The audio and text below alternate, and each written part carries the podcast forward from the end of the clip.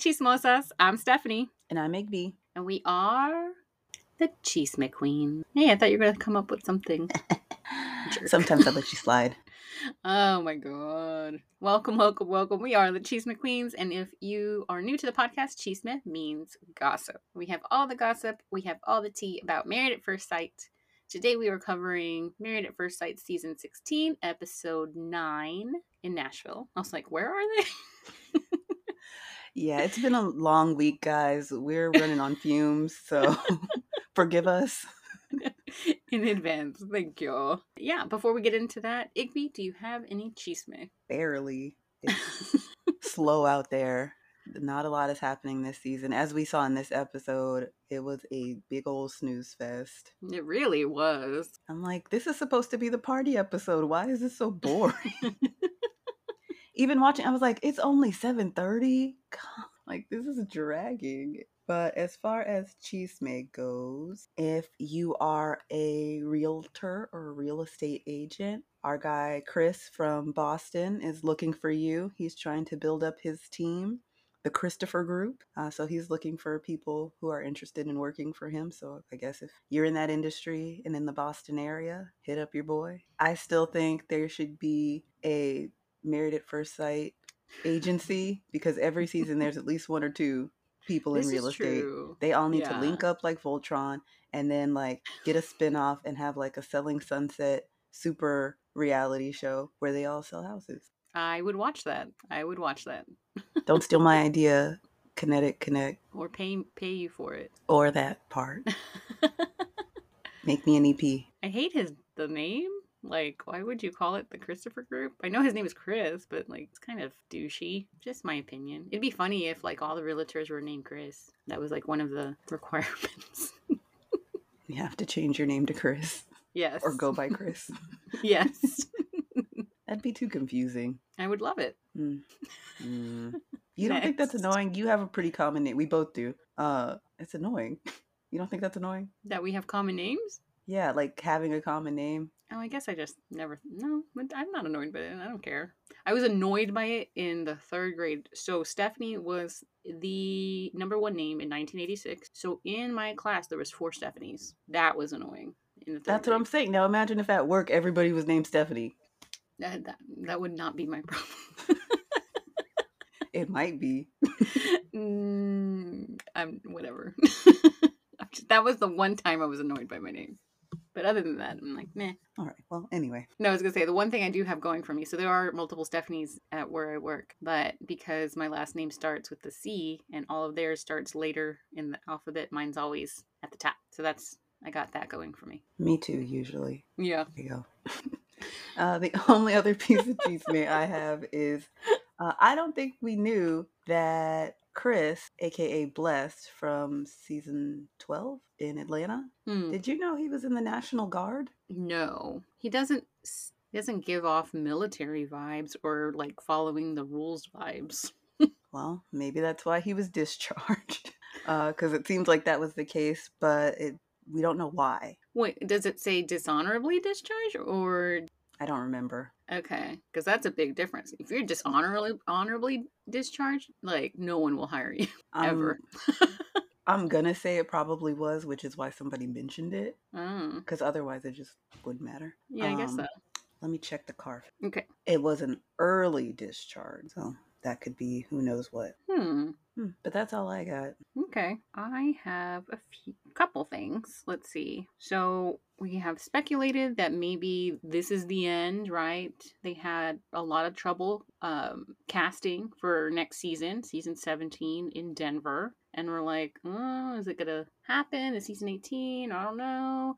Well, according to Married at First Sight fan, on her intel, supposedly there's going to be a season 18 in Chicago. And yes, they've already been in Chicago in season 5. So, but that's just word on the street. They had said that there was going to be more information on Friday, and that didn't happen. So maybe it's just not solid enough to announce. I don't know. And then the other chisme is there's some married at first sight commingling happening in Houston. Everybody has always tried to pair Kristen from San Diego with Ryan in Houston. I've heard a lot of, oh, you should date the, you should date Mark the Shark. You should date Ryan from Houston and da da da da. Well, she kind of I don't know if they're dating or not, but she they're definitely at Ryan's house. So Ryan, Ben from San Diego, and Kristen are all hanging out on let's see Saturday, Saturday during the day in Ryan's house, and then the next time we see them, they are at the Houston Rodeo with Jose. So it's Jose, Ben, Kristen, and Ryan hanging out doing rodeo, and she's super excited. She says, uh, "What was one of the posts? Now, when I say it's not my first rodeo, I can mean it." I was like, "Oh, that's so corny."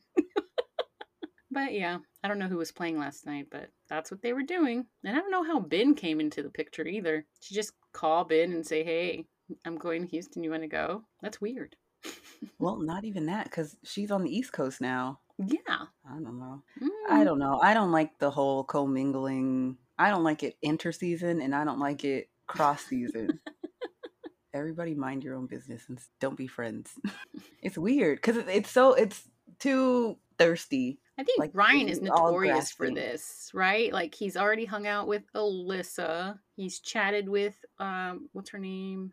Mindy. What's hmm? Mindy? Yeah, but what was uh, Mark the Shark's wife escaping? Lindsay. Me? Lindsay. He chatted with Lindsay. Yeah, so like he loves this attention, which is also douchey, but whatever. They, you're probably right. They probably do have like a Facebook group with just Married at First Sight alums. Oh, there's definitely like a text thread. Mm-hmm. Oh, could you imagine all of them on one thread? no, thank you. You know how I love a group chat. Instant mute. but yeah, that's all I have. You're right. Absolutely dry this week. Not fun. Uh, but you had mentioned like the other seasons have debuted on various streaming services, so people are chatting about that instead of our current season. Which, with this episode, I don't blame them. That's how exciting it is. There's just like Our... it was a big nothing. Like it was a hour and a half of nothing. It really and considering was. something huge happened, there was still like that was like five minutes of the whole thing. Yeah, the first five minutes and like the last ten, and that the in between was nothing. Yeah, nobody else had anything going on. Not at all. But I know we've man, we really pumped it up already. So let's just get into it. All right, let's do this. Married at First Sight, season 16, episode 9. Igby, please tell me you have a title. Partying Ways. Wow, wow, wow. Let's start with Clint and Gina since they were the nothing of nothing. so, the first thing we see for them is we see a short clip of um, Gina in the salon, her favorite place, saying that she has decided that she's going to go ahead and move in with Clint in order to give their relationship a you know, real honest shot. Um, when we left off with them last week with Pastor Cal, they were kind of in the air about whether or not they were going to be living together or not. So she's deciding to give it the good old college try and go ahead and move in with Hank. So then they cut to Clint, who's playing frisbee with his best friend Andrew, who uh, he met through the sailing community. He says that Andrew is married, has kids, has more life experience than he does, so he's going to take heed to any advice that he has to offer. They talk about the honeymoon eventually, and Clint complains about how Gina is totally wrapped up in her salon and is talking about it constantly. He says that they had some quote unquote interesting times in Jamaica, and he acknowledged how both him and Gina lacked physical attraction to each other. And right now, that's their biggest obstacle. So Andrew kind of drives the same narrative as everyone else has with the whole idea that attraction can grow. You just need to give it time. Once you get to know someone, you might see something in them you didn't see before, blah, blah, blah. This is the same advice all these couples are getting because there are some issues with attraction And I was like, no one's attracted to each other at no. all. Not one. So Clint says that there's a lot of pressure in this situation. Uh, as far as that goes, you know, they only have so long to make their decision and he says he thinks that they're in a better place than they were before because they're trying not to focus on the physical aspect as much. Uh, but it is still a problem that they're going to need to address. But for now, they've kind of tabled it. He really questions, you know, how are they supposed to get over this hurdle? But again, they're going to push that to the side for now. And well, we're working through the first step was getting her in the house. So now that she's in the house, maybe now they can start working on relationship things. Yeah.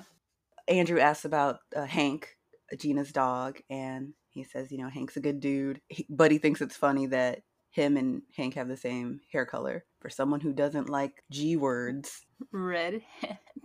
She's got a big red dog. So the next scene, we see Gina and Clint are moving in together. Gina thought Pastor Cal had made a valid point in saying that not moving in together was the first step to divorce, but she is a little anxious because she's lived alone for the good amount of the last four years. She has her normal routine and her way of doing things and bringing someone into that is making her a little bit nervous. But she wants to give it her all. So she's committed to the journey. She's looking forward to this next chapter and hopefully building a life together. Clint says that he's glad that Gina came around and that he intends to be patient and take things one day at a time. They've decided to move into the same apartment, but they are still going to be in separate bedrooms, which we said before. Mm-hmm as chisme, so that seems to be true. Uh, the chisme was that they remained in those separate bedrooms the entire season. So yeah. we'll see if that happens or not.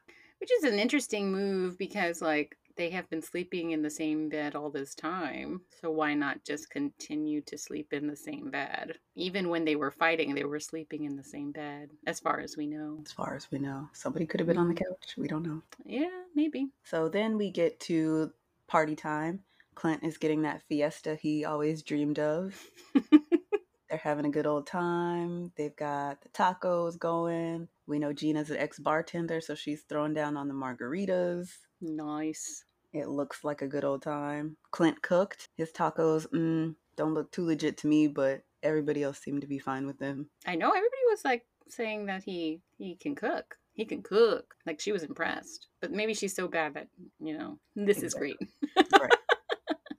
So then, uh, after they eat and everything, they break up and have the conversations with each other's friends. So Clint sits down with Gina's friends and says that the last couple of weeks have been up and down. You know, there's been peaks and valleys. It's been like the waves of the ocean. And he says that they're both brutally honest, and that can be a point of contention. Mm. Her friends say that it's better, though, for them to put everything out there than to have secrets or to keep everything bottled up and then explode or you know, have a big blow up. Yeah. Clint says that they're taking it slow day by day. He feels like they're both in good places in their life to have a successful relationship. They basically have agreed not to press the physical issue and to just build a solid foundation with each other. And then we see Gina with Clint's friends, and she says that the positives in the marriage have outweighed the negatives. She also says that she was really overthinking the move in situation. Uh, but so far, her and Clint feel encouraged in their relationship and she's just ready to see how things can progress from here. And that was really all they had this episode. Bombshell kind of stuff, yeah. Mm-hmm. well, let's move on to another exciting couple, Kirsten and Shaquille absolutely nothing happened here. We first see them in like a parking garage or something. Mm-hmm. She needs some sort of roadside assistance, and now that she has a husband, she just calls him, makes her him do the dirty work, which is I'm not gonna lie, it's a big uh, perk of being married. So she's gonna use that up until the eight weeks are over. Must be nice because I definitely have my own air compressor in my car to fill up my own tank. now, my husband has offered to be your roadside assistant, so you can have him on on deck. okay, I have AAA. I'm fine. well, he also when he got so mad the last time you had something going on and it was just like the battery. He's like, I could go do that.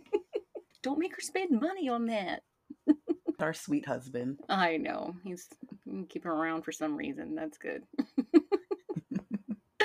so next we it's their party. Like there's absolutely nothing before that.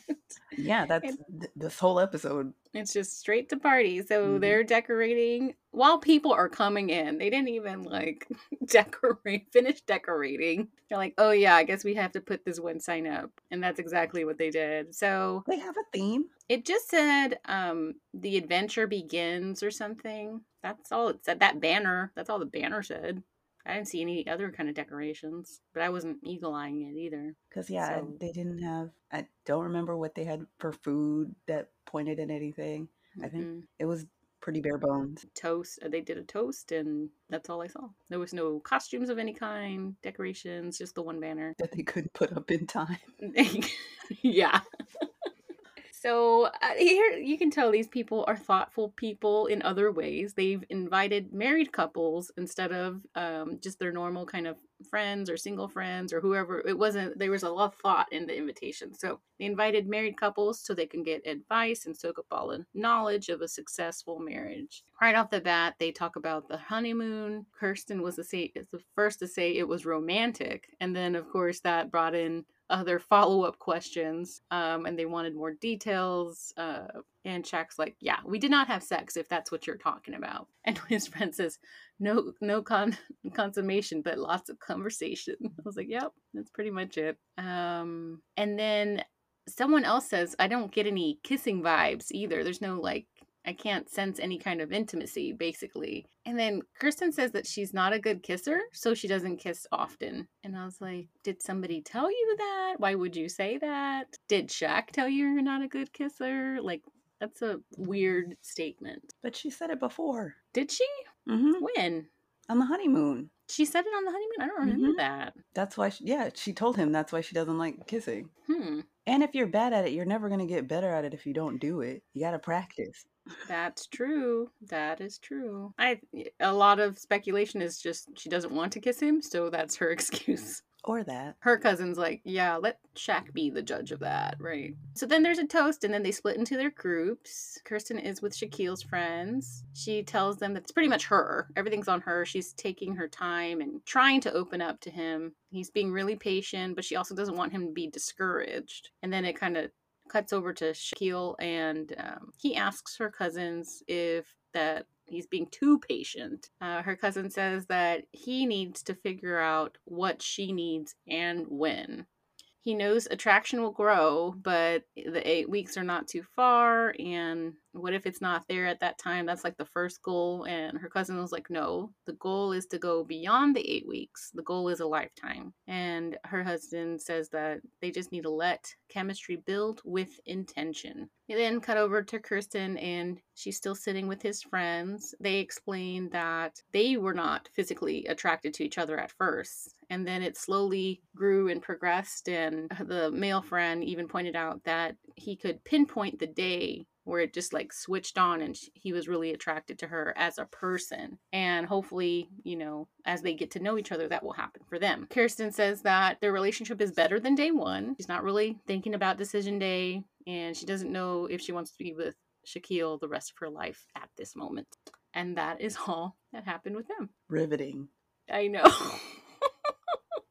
There's no big revelations whatsoever. Who are you going to take next? Let's go with another pretty boring couple, Chris and Nicole. So it opens with Nicole going out to lunch with her friend Jillian. Nicole basically is gushing about Chris and how he's such a good guy and he's so nice to her. Nicole really suggests that Chris is everything that any woman could want or ask for, but she's wondering if he'll be able to stand up to her or make demands uh, for his own happiness. She says that they're in an environment where she doesn't have the opportunity to give up on him and she actually has to get to know him. So the things that she would normally run from in a relationship are actually positives. She says that he's really complimentary towards her and she's not very good at taking those things. She's not used to getting compliments. So it's kind of hard for her to figure out if he's genuine or not, or if he's just trying to appease her, or if he's trying to say what she wants to hear. She says it's getting all messed up in her brain Hmm. Overthinking. a lot. Uh, She says ultimately she's kind of waiting for the other shoe to drop. Jillian says that that eventually will happen. Everything can't be peachy keen jelly bean. This is where Nicole says that she's worried she's going to be the asshole in this situation and be the one to blow things up. And Jillian tells you can't not be who you are to protect him. So, yeah, uh, she's just overthinking way, way, way, way too much. Yeah, because he doesn't seem he doesn't seem like someone with a lot of complexity about him whatsoever. Seems like a pretty simple dude where he just wants affection, wants attention, and will be willing to give that back in return. Like he doesn't seem overcomplicated whatsoever. She's making it complicated. we see it every season. There's always somebody that just like it gets in there, gets in their head, gets in that spiral, and is just like spinning out. And it's like you're making this into way, way more than it needs to be. yeah. Like you've invented this whole situation that's not happening. So the next scene, of course, we get the uh, housewarming party. So we see Nicole with her 80 boxes from Amazon where she's bought all this flamingo shit for their themed party. She was the one that went all out with the party. I'm the same way. I can't help it. Uh, Chris says that his wife is doing all the decorations and running around, and this was all her mastermind plan. We see a clip where she's introducing the idea of the party to him, and she's already got it all planned out in her head. Like, this was already in the works. Like, it didn't matter what he said, the party was going to be flamingo. Because even in the clip, he's like, Oh, I make this like really great dip. And she's like, Yeah, that doesn't go with the theme, so no. And he's like, Okay. So then it goes back to them in the apartment, and Nicole has brought Chris this loud pink and white striped flamingo print shirt for the party. And she asks him if he, you know, wants to wear it. And he's like, mm, not really. And he politely rejects the idea. Nicole says that she likes that he spoke his mind and put his foot down, even though she did press him about it. Yeah. Did you see that Olajuwon from was it Boston bought the shirt? I was like, you thirsty ass. oh, let me let me order it right now. So it comes in for the weekend. what a loser. now he's stuck with that shirt. or he returned it the next day at Kohl's. Is that where it's from? No, you know how you order something from Amazon oh, and then oh, you're gonna go yeah. to return it at Kohl's. I don't know. I don't know. I'm just guessing this is Amazon since all her things were Amazon. When she was asking him about this shirt, she asked him like five times, Are you sure? Are you sure? I'm not here. Just make your decision on your own. It's not going to hurt my feelings. I'm not going to be mad.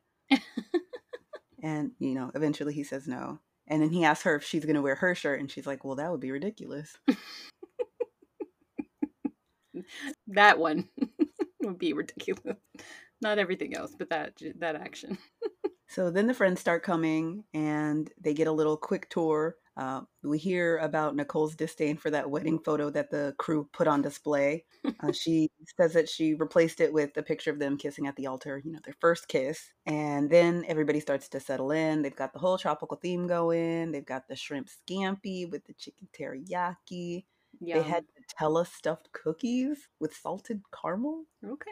The drinks was going. They had the whole whole thing popping.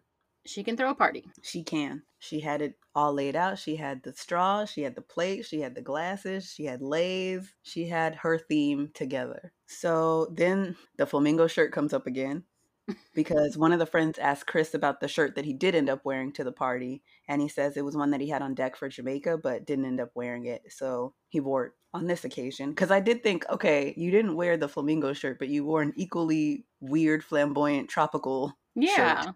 Maybe because it was pink and he wasn't comfortable wearing pink. But the shirt he had on had pink in it. Yeah, but it wasn't overwhelmingly pink. It was more black with a pink accent. Just I don't know. I don't know. I am just trying to help out. but yeah, so that went. They went down the whole rabbit hole of uh, the matching shirt thing. And the group told Chris that he needs to challenge Nicole and not to let her bully him into things. So this is when they split up. Chris sneaks away with Nicole's friends and they ask how everything's going. He says, pretty much so far, so good. They ask him if there are any little things that he might find annoying, and he says there are certain situations where Nicole tends to get more upset than he does. And her friend says, yeah, she's not afraid to make waves. Chris says that he likes Nicole's strong personality and that she's opinionated. And he's glad that she hasn't directed any of her anger or frustration towards him at this point. In the end, Chris says that it's just that Nicole might not be used to somebody treating her the way he treats her. And her friends advise him to stand up with her a little bit. Like she might need to be checked a little bit for lack of a better word. That's what they said. Mm-hmm. But overall, he needs to not be a pushover, basically, and they should be good. So back in the kitchen, Nicole is with Chris's friends, and they ask if they've had any arguments yet in you know this two whole weeks of marriage nicole shares with his friends how he's attempted to appease her on a daily basis but she doesn't want to walk all over him which has been a problem in his past relationships according to it seems like everyone that she's met in his life, his mom, his friends, like everybody has said, yeah, he's been taken advantage of. He's been a pushover. He's been walked all over. Um, so she doesn't want to do that. Uh, they ask her about compromising, and Nicole says that she's open to it, and there's a world in which they can both be happy as long as they're both voicing their needs. Uh, so she says she has no problem compromising. They just need to talk it out, especially if it's something big, something that's going to affect how they live, their apartment, you know, stuff like that. Then that's a discussion to be had. But she's fine with that, and that's where that ends. Okay. There's just like full stops. Yeah, pretty much. All right, so next we have Dominique and McKinley. Man, everybody hates Dominique. A lot. I don't. I don't I, I don't disagree with her at all. Like I feel like if she moved in, even if it was in a separate bedroom, all the same things would continue to happen. And she's right. I think it would just just boil over at some point. He's already, you know, sassy or petty. it, it would just get worse. And you can tell, like, just within his actions, he's two faced. He's completely two faced. Anyway, that's my opinion. So we start off where we left off uh, last episode with Pastor Cal. McKinley feels like this was a quick decision and it's too early to throw in the towel. He feels like a big loser, but he wants to move forward. Not my words, his. He loves calling himself a loser. This I is the know. second time. it's weird. Um, she says she's over it, and Pastor Kyle presses her on this, and then she inevitably says that she wants a divorce. McKinley in an ITN says that it's tough to hear, but you know, it just he doesn't know what to say. Pastor Cal suggests that if this is her decision, she needs to take time for herself before her next relationship and really do whatever she wants to do because whenever there's a bump in the road, she can't just get off. You know, she can't just stop doing what she's doing. And maybe 25 is too young. You think? she doesn't think so.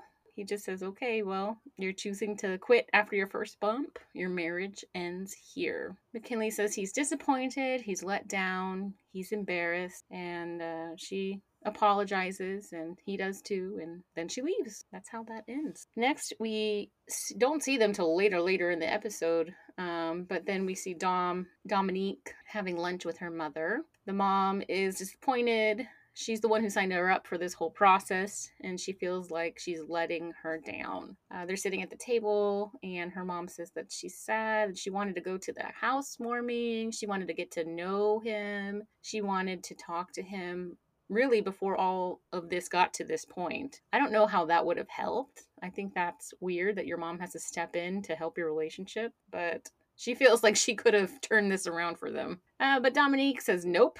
Um, he's the one was who is really petty. He's very negative. He complains way too much. He told her that he felt like shit, like he felt like he had to keep on apologizing over and over again. He thought that he was being portrayed in a way where he had to keep having to uh, redeem himself. Her mom asks if she could have done anything different to have like maybe a different outcome. And Dominique says no. She was in it as long enough to know what he is and know that this relationship is not what she wanted. She expected more, him being 35 and all. Again, the mom says that she's disappointed. Um, she's sad for her and it hurts her heart that she's going through this. Uh, she then asks if Dominique plans on seeing McKinley again, and she says no. She asks if she's set on her decision, and she says yes. And that's it for them until the group scene. So, who do you think was failed? I think it's wrong that a full man did not come into the picture. You know, he's the one who's like, I need to work on this, I need to work on that. It's not a woman's job to make you a whole person to redeem your bad qualities and i think that's what he expected. Does that make sense? Like he's he's feeling bad that this this and this happened but he he acts really immature. I think i think she was failed and i know that's um not what everybody everybody's calling her brat that she's spoiled she's too young but she came in this knowing what she wanted and expecting to have a person who had their shit together and it doesn't seem like he has his shit together emotionally physically. It's you know if i don't know. He's just he is negative. He is petty. He does complain too much. Yeah. no woman would find that attractive. What do you think? I think, let's be contrarian, I think McKinley was failed because I think Dominique shouldn't have been here in the first place. Number one, she didn't even sign up. Her mom signed her up. That was the first that big yes, old red flag. She didn't want to be in this in the first place. that's true that is true So from the gate, she wasn't committed to this process or interested. So they wasted a, a pick a spot on her. yeah Yeah. I, I could see that. I do I, I can see that. But still, even if it was a 30 year old woman and she had her shit together, she would still be getting a man who is negative, who is petty, who lives with his friends' parents, who can't be honest with his feelings. Like that, that imaginary person would still be getting eh, someone who isn't a, a standard that a normal professional mature woman would want We'll never know. Would you date mckinley if he was uh, physically what you No. desire no. No. Well, he'd have a lot of explaining to do. Like a lot. Yes, yeah. If McKinley was someone I found physically attractive, I still don't think, with all his emotional hangups and the weirdness of his his living situation, it would be it would be weird to it would be hard to get over that. I don't care how fine you are. Show me the money. Let me see what's what's going on here. Why is this happening? Don't do those impressions. Hmm? Those impressions. Does he do impressions? Yeah. is not he the No, one that that's those? Chris. Oh. Chris does the impressions. Thank God we haven't seen that since Oh, since wedding day. lame sense of humor. He's just a compulsive liar. Yeah. Oh yeah. I horseback ro- rode all the time. Da, da, da. Oh, I've never done this. That was a weird thing. His his his sense of humor. He calls it that. That's his sense of humor, but but never says J.K. So Oh well, one less couple to carry. that's what I'm saying. Unless they like make them pop up, which I hate. Oh. They, they do that. they do that. It'll happen. They'll go shopping with somebody. I don't know. All right. Uh, last couple, Jasmine and Airris. So the number one hater in the world is back. We open with Airris having lunch with our good old buddy Felina, who we know has been skeptical of day one, from day one of, you know, Airris deciding to get married at first sight. And she's also really critical of Jasmine. So off the top, they're making small talk about the honeymoon. And Airris says that, you know, everything was cool. It was nice to see the other couples hang out. But as far as him and Jasmine go on the honeymoon, they were really trying to navigate between her being really into him and him not being on the same level. I find it strange that he's always talking about how she's so into him. I don't see it. Like, I. I- She's cool with him or whatever. She's like into him, like she likes him or Mhm. whatever, but she's not like, All over him. yeah. or telling him every day, "Oh, you're so handsome." Oh, da, da, da. like yeah, you're right. I've never seen her be too much. So I don't know. He's giving himself too much as usual. Uh, but Felina takes that as him, of course, not being attracted to her. And Airris says that Jasmine is an attractive person, but is not his normal type. So he's had a wall up, and that's making it difficult for them to build chemistry. And he feels like that's not fair to Jasmine. He goes on to talk about how great a person Jasmine is, and how, you know, if they were in a room and he stepped out and people started talking about him, she'd have his back. If something happened where he got sick, she would be there to take care of him, no doubt. Like she would hold him down through whatever. And she's beautiful and smart and all this blah, blah, blah, blah, blah. But there's something missing as far as a sexual attraction. And Felina's like, okay, you're saying all this, but what's the problem? What's the disconnect? And he's like, I don't know. He says when they go to bed at night, he's going straight to sleep. His sexual desire isn't there. He says even when Pastor Cal asked Jasmine about it, Airris says that she handled it like a lady, very mature. She said she wants her husband to desire her. She wants him to rip her clothes off, but she understands that Airris isn't at that point. But she's optimistic that his feelings could grow in the future. So she's just trying to go with the flow. yeah. So this is when we see a little like interview with Felina, and she tells the camera that Jasmine seems fake because she won't admit that Airris's lack of attraction to her upsets her or that it bothers her. That she needs to stand up as a woman and admit that like if he doesn't feel that way about her, that eh, she's hurt by it. That's ridiculous. Like if he unless he's a complete idiot, which maybe, I don't know. Like you can tell just by her facial expressions that it hurts her feelings and no woman wants to hear that her partner is unattractive. Of course it hurts her feelings. Why does she have to articulate it and say it out loud and be even more embarrassed? Because that's what Felina wants for her. Yeah, pretty much. What a jerk. So then it cuts back to them at the restaurant, and Airris is talking about the housewarming party coming up, and he extends an invitation to Felina, which she immediately declines because she doesn't want to be a participant in this situation at all. She says that she feels like this relationship isn't going to go anywhere, so there's no point. She says that she doesn't think that Airris is invested in his marriage, but Airris says that he's committed to being married. He wants to be married. And Felina says, well, then you need to do what you need to do buckle down and have sex with your wife tonight. She says you've got two choices. You need to either get connected with your partner or get up and get out. That's I it. mean, she she's not wrong on that one. I don't know if that's the best way to go about it.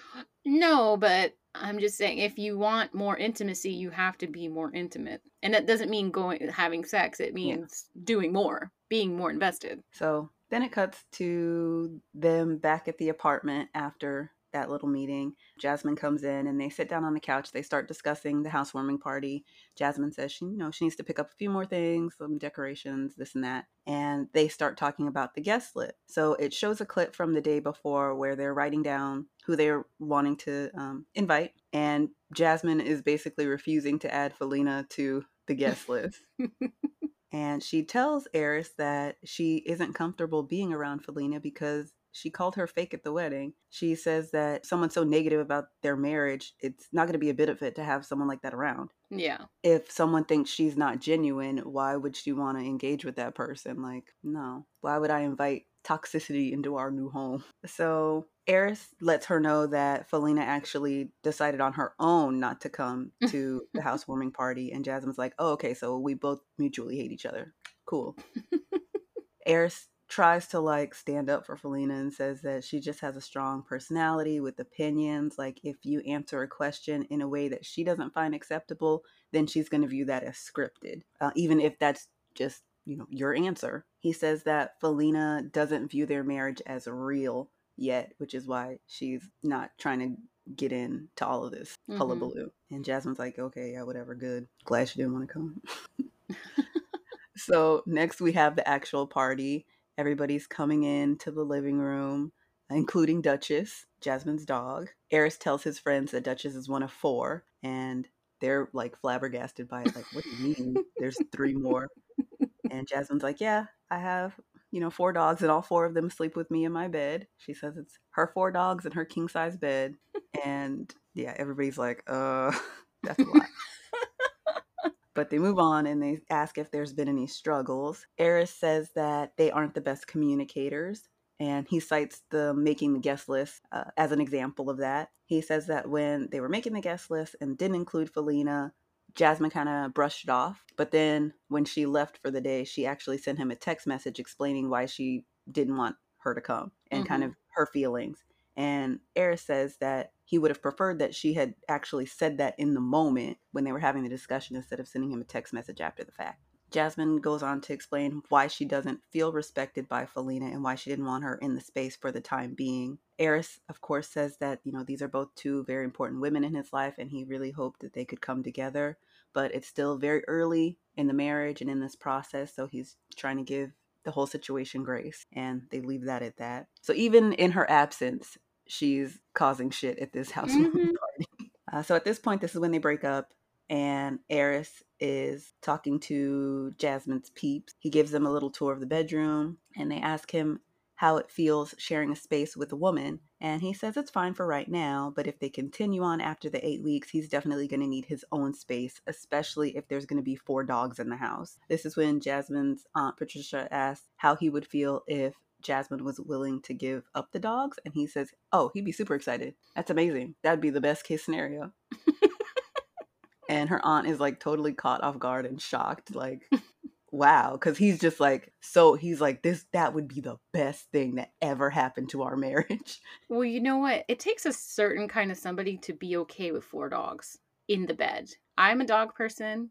I'm okay with one or two dogs in the house, but zero dogs in the bed. Like, I do not want my dog on the furniture. My dog has her own bed. Like, that's to me, it's ridiculous to expect, have that expectation from a stranger. That's crazy. But so I'm with him on this this one. And eventually he bends a little bit and says, Duchess can stay, but the other three got to kick rocks. So he's he's formed a bond with Lady Duchess so far. Uh, so then Jasmine's aunt asks what his expectations are, and he says he just wants to continue to for them to get to know each other, but he feels like they need a plan. He says if they don't set something in place, they're just going to be going through the motions, you know, going to work, Mhm. coming home, going to work, coming home. And Jasmine's aunt says that she knows that Jasmine is in this for real and asks Airris if he's willing to put in the effort to see how things are going to work out and if love is in the future. And he says, mm, "I'm try," and that was it for him. Uh, then we go back to the kitchen where Jasmine uh, is talking with his friends, and she's telling them about how her and Airris aren't having sex and they don't really have sexual chemistry. And this was in response to them asking if she has any concerns so far. So that's a concern for her, which I mean is valid. Mm-hmm. She talks about how Airris has made it clear that he's a sexual person. So she's trying to figure out if there's another reason why her husband isn't sleeping with her, which they don't really give an answer to. Uh, but they ask her if the experts matched them correctly, and Jasmine says she does think the experts did put them together correctly because they do have a lot in common. She thinks they could be great together, but they just have to continue to get to know each other and take it from there. And that's the end of that. Another case of a woman, a full ass woman getting the short end of a stick. From a super senior. Yeah. Mm-mm. Anyway, let's finish up with this potluck. So, this is the first time the group is getting together since Jamaica. I wonder if Chris was allowed to bring his buffalo dip or not. Not sure. It was breakfast, so probably not. Oh, 'Cause Probably they had like Poor- donuts and fruit and stuff. Oh yeah. At first I thought those were sandwiches, but then I saw another picture of uh, Kirsten licking his head or something. Yes. Yeah, and then I saw that it was donut. 500 calories each. She said that. Not on potluck day. Shush. So they're on time, Chris and Nicole, and Nicole is very proud of that. And then slowly everybody else starts trickling in with McKinley and Dominique arriving last. And in ITM, McKinley says that it's awkward now, um, seeing Dominique for the first time since the divorce. It's also sad that they have to tell the other couples, and it just plain sucks. So Nicole starts giving a toast uh, about their journeys together and blah blah blah blah. And then they start doing roundtable about how everyone's housewarming party was. So off the bat, Gina's like, Clint is a good cook and a great host. Um, all the all the people in attendance of their party were ladies, and he was just killing it. And she found that, even though she didn't say that was very attractive, she found it very. You can tell she was found that very attractive uh, in the fact that she can bring her girlfriends around, and he wouldn't miss a beat. He wouldn't feel awkward. He wouldn't make them feel awkward, and she dug it. So um, Clint also says that they have come a long way in a short amount of time. He's looking forward to diving deep with Gina. He wants to know what five year old Gina would wants in life and what 35 year old Gina wants in life. He wants to know the depths of who she is, the crusty bits, which everybody liked. um, Nicole said that was like, what did she say? That was the most romantic thing, even though it, the most romantic thing that he's ever said, and it included the word crusty bits. So there you go. Then McKinley asks if every if anyone has had sex yet. Dominique makes a face. Jasmine Mhm. shakes her head. Um, all the women are like, "Really, dude?" But anyway, Nicole and Chris say they have. Airris, of course, in the ITM says that Nicole is the first woman to have her back blown out. But turns out Nicole's like, yeah, Chris's back was hurting the next day. so Nicole blew Chris's back out. Are we surprised? Yeah. they ask Airris and Jasmine what's going on with them. They say they're not getting frisky. Jasmine is, you can tell, physically uncomfortable with this conversation. She's embarrassed. It hurts her feelings. Um, has to say out loud that she's attracted to him, but he is not attracted to her. They both have never been in this situation where that she's not feeling desired or wanted, and he can't get it up for someone who he doesn't find attractive. So they're both not in the best way. Gina tries to make her feel better though. She's like, You're not alone. Like, we're not physically attracted to each other. And Shaquille and Kirsten uh, are in agreement there. They're, they're not alone. Shaquille says that she didn't find him attracted now, and now every day she's rubbing her, rubbing his head. So it will grow if you allow it to. Then um, everybody turns to McKinley and Dominique. McKinley starts off saying that Dominique is outspoken. She knows what she wants, and they've made a decision together to get a divorce. And everybody is shocked. Dominique says that there was some confusion. He's made comments that he wasn't happy. He's negative, and she is positive vibes only. And she doesn't want that negative energy in her life. And she wants to cut it off before it turns toxic. McKinley says he doesn't agree with that. He was 100% blindsided when she asked for the divorce. He had faith in this process, and the belittling that happened on the honeymoon was a lot. He knows he needs to work on some things, but he thought on her part there was absolutely no compromise. There's a lot in that statement that I just hate. There's no way he was 100% blindsided that she was not happy. Ridiculous. So Clint says that they're throwing the towel in too early. Um, it's the easy way out. There could be something there if they tried. Kirsten says you don't want to give up on somebody so fast. You wouldn't want him to give up on on you, so they need to keep trying. Then Nicole stares her down and tells her that she's really going to regret this. If is there any scenario where taking time apart could maybe help? And Dominique folds and she says maybe, and everybody toasts and is happy, like yay, they're gonna move forward, but they're not. McKinley and Dominique get together after the party in the old apartment. In an ITM, he says he's confused. He says one day she's mad, the next day she wants a divorce, and now it's a maybe. That's what you do when you're young and you're not in tune with your emotions or who you are. They go back to them, and McKinley says that it went how exactly how he thought it would be. And she says that it was a lot of pressure that they all have good intentions and all, but it was really uncomfortable. Um, she felt like they weren't listening. He then asks why she did say maybe then and um, she says like everybody was looking at her she felt like no one was really listening and then he says okay so you said maybe because of peer pressure and she says yes usually she's very honest but she was just reading the room and just said maybe. He then asks what where they're going to go from there. Um, she says, "Well, we can be friends," and he shuts that down. That he doesn't want a friend. He doesn't want to be her friend. He has enough friends. I, that one I agree with. Like, let's that's stupid. We're not going to be friends. Yeah. We're not going to be friends. Don't say that aloud.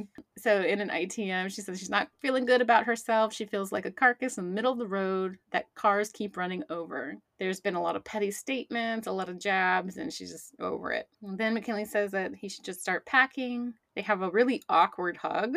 Says that she's just too young. She doesn't know what a serious relationship takes or needs. And um, she says bye and starts leaving the apartment. He doesn't say anything. And uh, yeah, in an ITM for Dominique, she says that she doesn't want anyone in Nashville having hate in their heart for her. If he doesn't want to be her friend, that's fine. She feels like she's been pushed to the limits. She's going to go on some soul searching journey to piece herself back together. In McKinley's last ITM, he says that it wasn't a perfect match, but they just needed a little time and effort and they didn't have that. He wants to find his forever person, his wife. And that's the end of the episode. Hot mess. Mm-hmm. I was surprised they just let them quit so easy. I was too. I will say I'm, I'm surprised they didn't suggest the two bedroom thing like with Gina and Clint, but she must really, really not like him.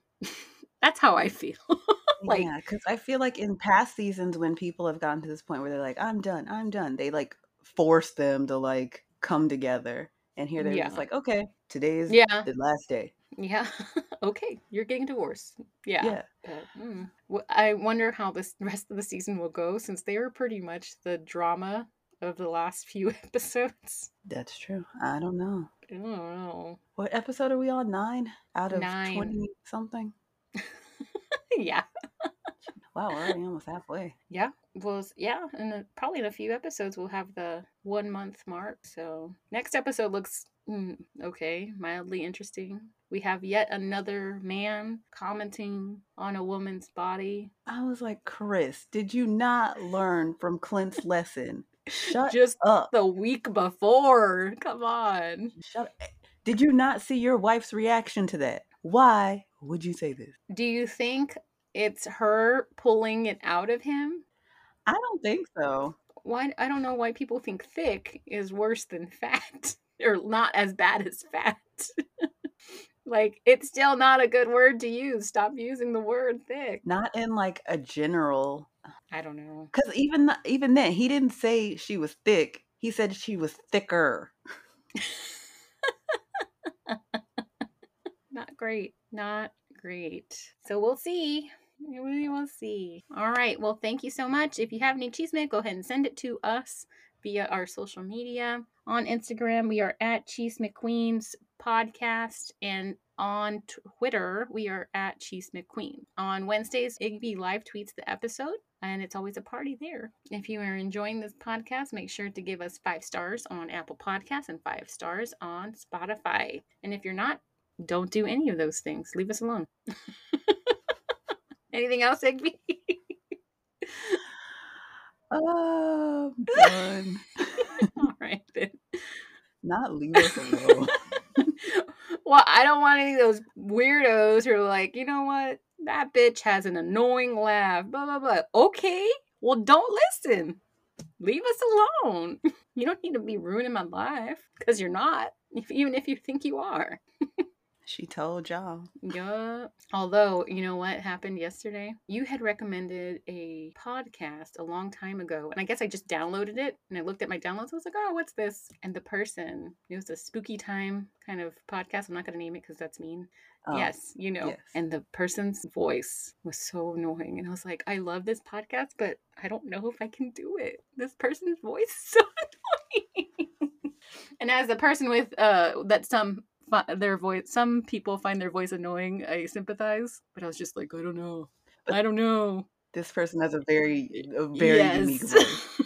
Like when you hear it, you know who it yes. I was like, oh, but I loved it. So now I'm following it. Now I'm, you know, whatever. I'll, I can look, I can try and look beyond that. It's funny. All right, then. Bye. See ya.